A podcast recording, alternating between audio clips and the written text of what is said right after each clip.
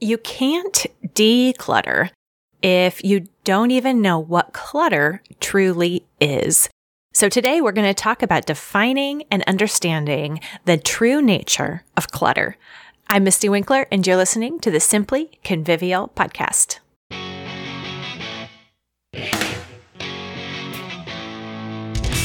We talk a lot about decluttering and we try to declutter our homes and our lives and our calendars and our brains. but when we start digging into that project, a particular problem trips us up. And the problem is knowing what clutter really is in order to declutter, you have to identify the clutter and then get rid of it.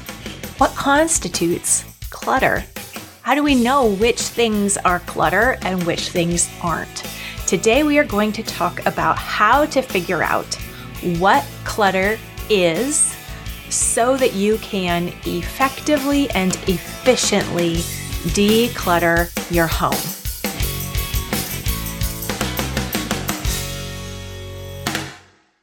I like to start with definitions when talking about pretty much anything because if we don't know what the words are that we're talking about, we really can't get very far and we're not going to get clear or become effective without knowing what it is we're really talking about. And when it comes to decluttering, what we're talking about is clutter. So what is clutter? It seems like it should be a simple answer, but it's a little bit tricky. It's easy to define clutter as something I don't want right here. But there's still the question does it belong somewhere else? Is it something I ought to get rid of? How do I decide what is clutter and what isn't? Because if it's clutter, it needs to be decluttered, removed. To declutter a place, whether the place be your closet or your head, to declutter it means to remove the clutter. So what is clutter? Clutter is something that doesn't belong. It is simple. it turns out identifying what is clutter is simple when we look at small areas that we are working to declutter. Does this particular thing belong here? If the answer is no, it needs to go out. Now, the tricky part comes in because even though the thing, whatever the thing is, might not belong where it currently is, where we're currently working on decluttering, that doesn't mean that it has no place, that it doesn't belong anywhere, that it's trash. If you had wooden spoons and your crock pot in your bedroom closet, it would be clutter because it doesn't belong there. Those exact same things in the kitchen are not clutter because they belong there. Now, maybe they might be clutter. The wooden spoons might be clutter if they were in the silverware drawer, but not clutter if they're in the utensil container. The crock pot might be clutter if it's on the counter and not being used, but it's not clutter if it's on the counter being used, or if it is in the drawer or cupboard or closet where it belongs when it's not in use. So, in order to determine whether or not a thing is clutter, what we really need to figure out is where does this belong? And we have so many things in our homes where that's a complicated question to answer, or it's just a question we've never actually thought about answering. We just keep moving things from one place to another. And if we're decluttering one area and we take the things out of there and move them to a different area, we're just moving clutter around because we are not addressing where the thing belongs we are just moving clutter, not decluttering anything really. we need to address that question of where does the thing belong? Then put it there. and then it's decluttered because it's in a place where it is not clutter. And of course, the place where it belongs might be someone else's house. Library books that are overdue belong at the library, not at my house. So to declutter my house from library books means to return them to the library where they do belong. And trash belongs in the garbage can. It is not clutter if it's moved from the floor, the surface, the pockets, the purse, and moved to the garbage can where it's gonna go out of the house where trash goes. Any of these kinds of moving things around, where we're moving things from a place where it doesn't belong to the place where it does belong, that's effective decluttering. And it entails figuring out where things' homes are.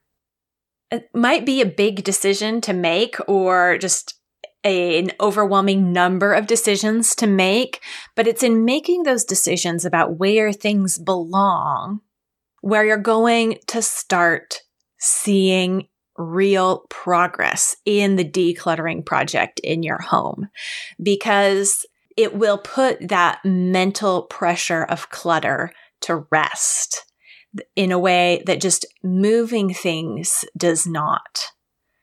The real pressure does boil down to being responsible for the thing and knowing where it belongs and putting it there.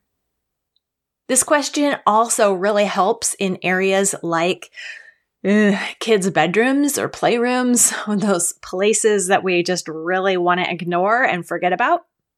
If we go into the room that we don't want to confront because it's just a chaotic mess, that feeling of it being a chaotic mess, of, of being unmanageable, is a mental vagueness that we use to gloss over the real problem.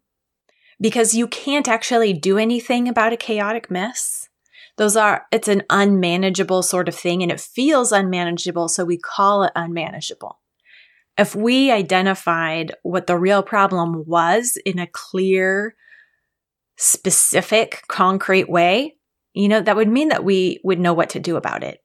And we would then have some responsibility to take some action steps there and, and do it. and so sometimes that vague feeling of overwhelm or of chaos is really just a way of excusing ourselves from dealing with what's going on. If we go into that room that we feel we can't get a grip on, that is totally overwhelming us. And we say, what is here that does not belong here? If you just start gathering that stuff up in a laundry basket, a big moving box, just removing some of that stuff from the space. Then the next question becomes of the things that do belong in this room, do they have a space to belong?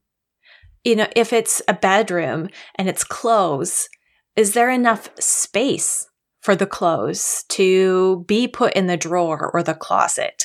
If there are books, are there enough shelves for the books? Are there enough spaces in the closet or hooks on the wall or containers of other kinds for the things that really do need to belong in the room? And if there isn't, then that becomes the project is giving the things a home in the room where they do belong. And that sounds simple, but it is a lot of work and it will take time and it will take trial and error to figure out, but it's doable and actionable. And we can start taking baby steps forward in making a dent and getting some progress going in really effectively decluttering our homes.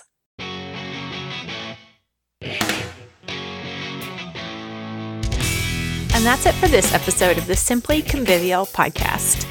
Did you assume that you'd be more organized as a mother and homemaker than you are right now? Did you think it'd be easier than it turned out to be? I am right there with you. And I hear from women all the time who say that before kids they were organized and they don't know why they can't seem to figure it out now with life with kids. I tell you, the problem is not with your kids or your home.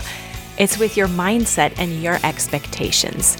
A family life is different from project based work, and homemaking is different from a job with a boss and a schedule. Children need attention and response in the moment. Their needs can't be predicted or planned, only addressed as needed, and that takes a different skill set. Homemaking requires us to be self directed, self managed, and self motivated, which is a different skill set than being a good employee. At Simply Convivial Continuing Education, we learn and practice that skill set that family home life requires, while remembering that the people are the point and our work is a calling and service given to us by God.